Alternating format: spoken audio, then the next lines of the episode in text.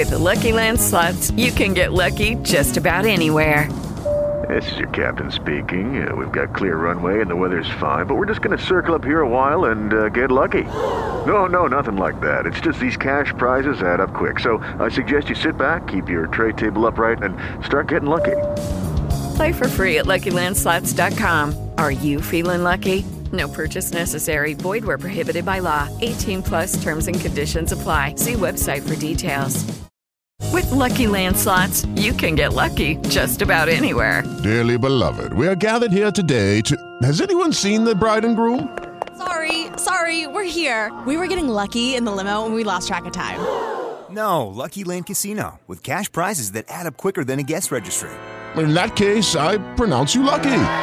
Play for free at LuckyLandSlots.com. Daily bonuses are waiting. No purchase necessary. Void where prohibited by law. 18 plus. Terms and conditions apply. See website for details. Sunt Mihaela Olteanu Sunt Claudiu Auraș Popa și... și acesta este Leaders Hub, un podcast săptămânal care te ajută să-ți crești performanțele în business și să ai o viață împlinită aplicând doar câteva mici ajustări în leadership și productivitate. Vă salut cu drag uh, pe toți din nou, mă bucur să ne reauzim și astăzi. Salut Claudiu, bine ai revenit alături de noi. Hei, hei, hei! Bună tuturor! Bună Mihaela! Cu dragoste față de ceea ce facem, îți spun că abia aștept aceste zile în care venim aici în fața ascultătorilor și în care oferim experiențele astea care pot ajuta, care pot ghida și care eu cred că pot schimba și vieți. Așa este, Claudiu, cu siguranță suntem o contribuție și asta ne dorim să fim o contribuție. Eu mă simt așa super în largul meu aici cu tine și cu ascultătorii noștri. Îmi dă o energie foarte bună și mă simt așa o parte importantă dintr-un tot. Suntem un, uh, un pol așa cu aceeași vibrație uniți de cunoaștere și mă duce gândul așa un pic la opusul acestei stări, pentru că trăim într-o lume cu contraste, cu opuși ce se întâmplă atunci când oamenii sunt uh, dezbinați, nu sunt așa în aceeași energie, cu același scop, pe aceeași vibrație? Mm, foarte fain. De mic copil, mi-aduc aminte că tata mă ducea la meciul de fotbal. Da, și o să, o să scot un pic fotbalul în evidență, dar are în spate o, o poveste faină, tare, din care va, va reieși uh, profunzimea. Și îmi amintesc și acum primul meu meci văzut pe stadion. Era undeva la Constanța, între Faru și Dinamo. Cred că era prin 97-98, aveam vreo 11 ani, aproximativ 12 pe atunci, nu mai mi-aduc aminte, tata mare fan Dinamovist, bineînțeles. Anii au trecut și spiritul Dinamo mi-a intrat la suflet, unde se află și astăzi, am tot fost la meciuri pe stadion. E, în august 2020, clubul a fost vândut către niște spanioli, da, care nu au vrut binele echipei. Acela a fost momentul când spiritul dinamoviștilor din toată țara a fost doar unul singur, da? pentru că aveam ca scop să se salveze echipa și milioane de oameni din toată țara, fani, oameni care iubeau acest club, au pus mână de la mână și au susținut clubul financiar donând bani efectiv. Și uh, mă aflu printre acei oameni pe, cu abonament și cu bilete plătite. Și astăzi, da, clubul este ținut de suport într-o oarecare măsură. E, același spirit de unicitate ar fi necesar să se aplice și într-o organizație. Colegii de echipă ar trebui să conteze unul pe celălalt atunci când este nevoie. Iar Stanley Gault zicea așa că nu lucrăm unul pentru altul, lucrăm unul cu altul. Foarte frumos spus. Și să știi că nu știam uh, lucrul ăsta despre această echipă de fotbal, nu știam nici despre tine că ești dinamovist. Nu o să-ți spun acum ce echipă susțin eu, să nu creăm o, o polemică aici. Dar uh, îmi place felul ăsta în care au pus umărul cu toții. Ce crezi că i-a îndemnat la o asemenea faptă care pare, pare așa istorică? Eu cred că încrederea reciprocă. Când miza este foarte mare, cum a fost în cazul clubului și nu am dat un exemplu al unui club din România, sunt cluburi din afară care au trecut în aceea situație, da? E vorba de salvarea asta a clubului, încrederea reciprocă este mai clară. Și o persoană de vânzări să luăm așa, o persoană de vânzări care încearcă să livreze un produs sau un serviciu, se bazează pe oamenii lui de vânzări, nu? Hai să luăm uh, unul spătar care servește la restaurant. El ce face? El se bazează pe bucătar, că va pregăti mâncarea așa cum trebuie. Să ne gândim la o mamă singură, acum care se duce la muncă, la job. Da? Se bazează pe bona sau pe părinți sau pe cineva care va veni la ora stabilită. E, ce se întâmplă când încrederea reciprocă nu funcționează? Păi nu mai este încredere, nimeni nu se mai bazează pe nimeni, nu? Exact, toată lumea e nemulțumită, nimeni nu mai face nimic, când există îndoieli, e clar că nivelul încrederii scade. Și hai să ne gândim la o companie, da? unde liderul nu aplică încă legea încrederii reciproce. Ce se întâmplă? Pe mine mă duce gândul așa la niște haos. da. Nimeni nu face nimic pentru că se gândește că celălalt, uh, într-o formă sau alta, va trăda sau nu se va ține de cuvânt sau nu-și va îndeplini partea.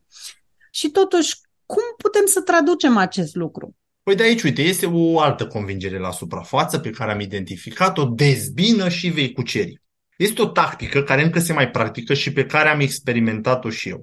De multe ori, la joburile avute, venea omul de conducere și spunea, uite, X a zis asta despre tine. Y te-a părât și a zis că nu știu ce ai făcut. Și tu atunci ce făceai? Îl credeai, că doar el era manager, era la conducere și te gândeai că a avut o discuție cu acel X. E, ce se întâmpla atunci? Păi probabil îți scădea încrederea în cealaltă persoană și cumva te punea așa potrivă sau...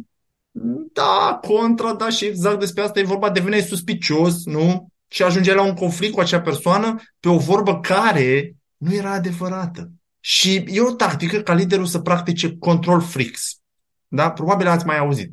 Aceste persoane numite și control freaks au o toleranță scăzută la incertitudine, iar pentru orice situație generează scenarii negative. Vor ține socoteala pentru ce faci, cum faci și cât faci, vor dori să aibă ultimul cuvânt, băi, și întotdeauna vor considera deciziile lor mai bune decât ale celorlalți. Um, pe mine asta mă face să mă gândesc la faptul că încrederea nu se impune, ci se câștigă. Uh, ce este de făcut într-o astfel de situație în prezent, Claudiu? Păi, dacă ești lider care aplică această metodă da, de fix control și de, dacă ești sincer cu tine, vei vedea că sunt oameni și am identificat nu unul, mai mulți da, în piață care erau fix control. Sunt curios cum este organizația ta, dacă ești o astfel de persoană. Care este starea de spirit? Ia așa pulsul, vezi tu cum sunt oamenii tăi, da? aruncă un ochi și privește imaginea de ansamblu. Există o formulă pentru încrederea reciprocă pe care am văzut-o într-o carte și care mi-a plăcut tare mult. Și zice așa că, băi, caracterul plus competența plus angajamentul și plus consecvența egal încredere reciproc.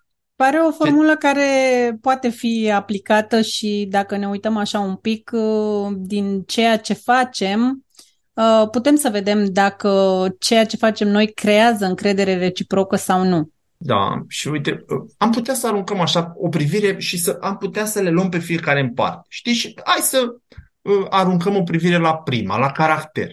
Iar caracterul bun al unui lider, ce face? Creează încredere printre oamenii săi. Asta e clar, da? Când un lider înșeală încrederea, el își taie singur craca de sub picioare, distrugându-și abilitatea de a conduce. Păi și asta am simțit și eu, da? Pentru că primul care trebuie să-și construiască caracterul este liderul.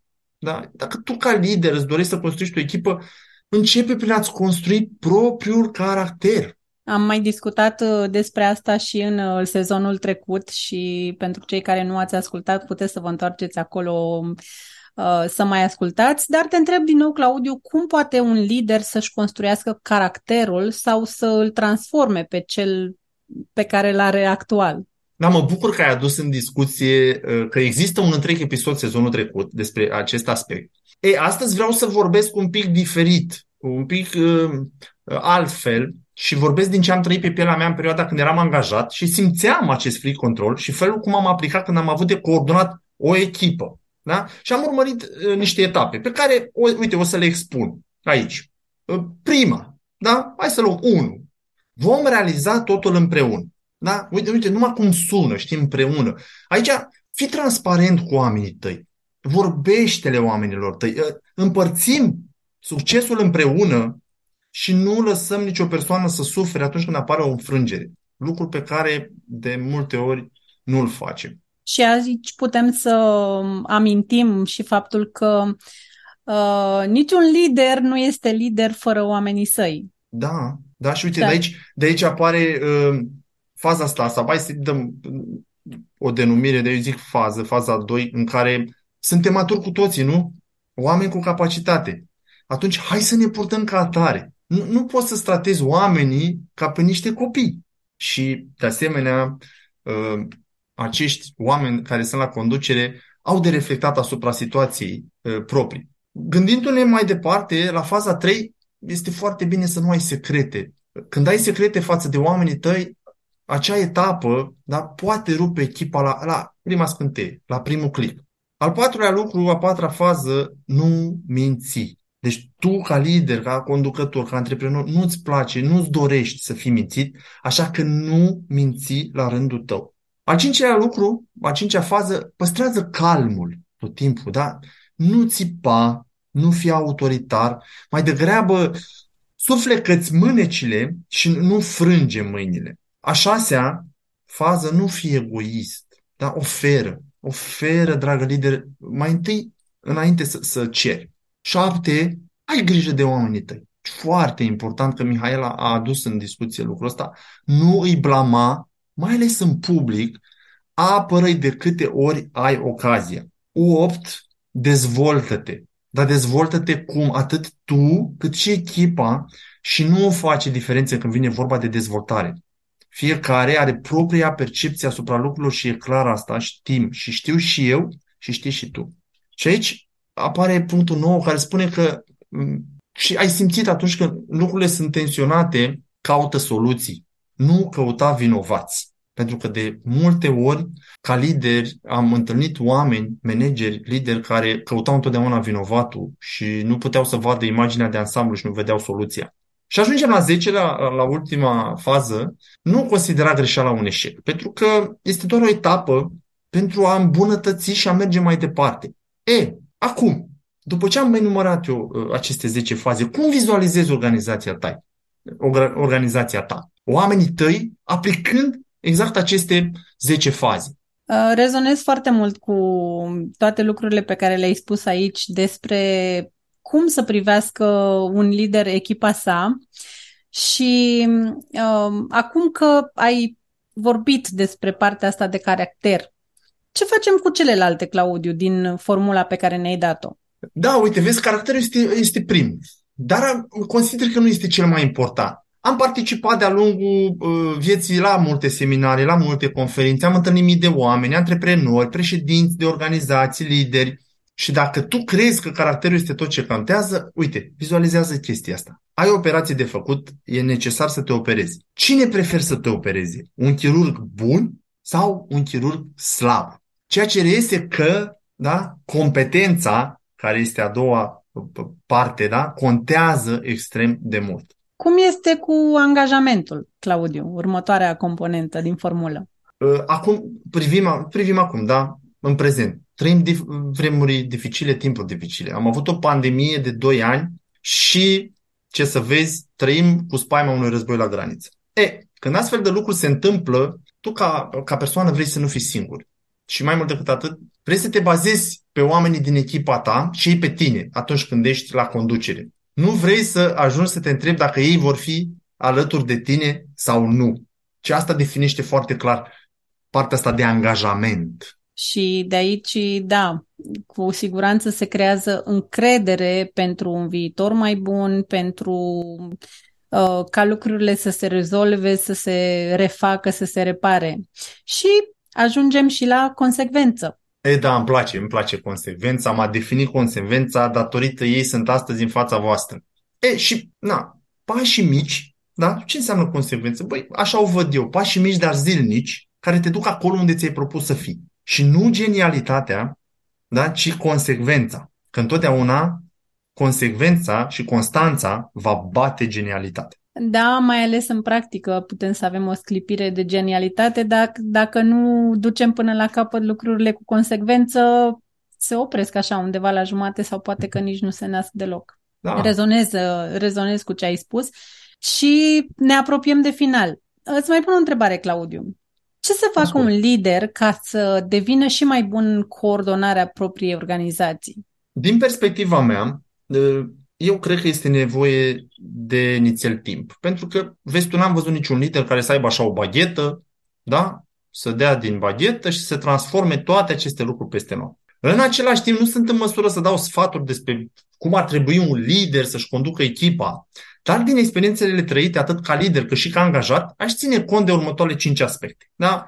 Primul aspect, arată-le oamenilor tăi că ei sunt cei mai buni. Da? Arată-le, nu spune-le, arată-le. Recunoaște-le meritele ori de câte ori ai ocazia. Da? Este foarte important să le recunoști meritele pentru că dacă stai să analizezi și pui în balanță, cred că au făcut mult mai multe fapte bune decât faptele mai puțin bune. Trei, încurajează-i tot timpul. Și vreau să accentuez lucrul ăsta. Oamenii au nevoie de încurajare și în același timp oamenii au nevoie de apreciere. Punctul 4. Concentrează-te asupra scopului comun pe care îl aveți. Da?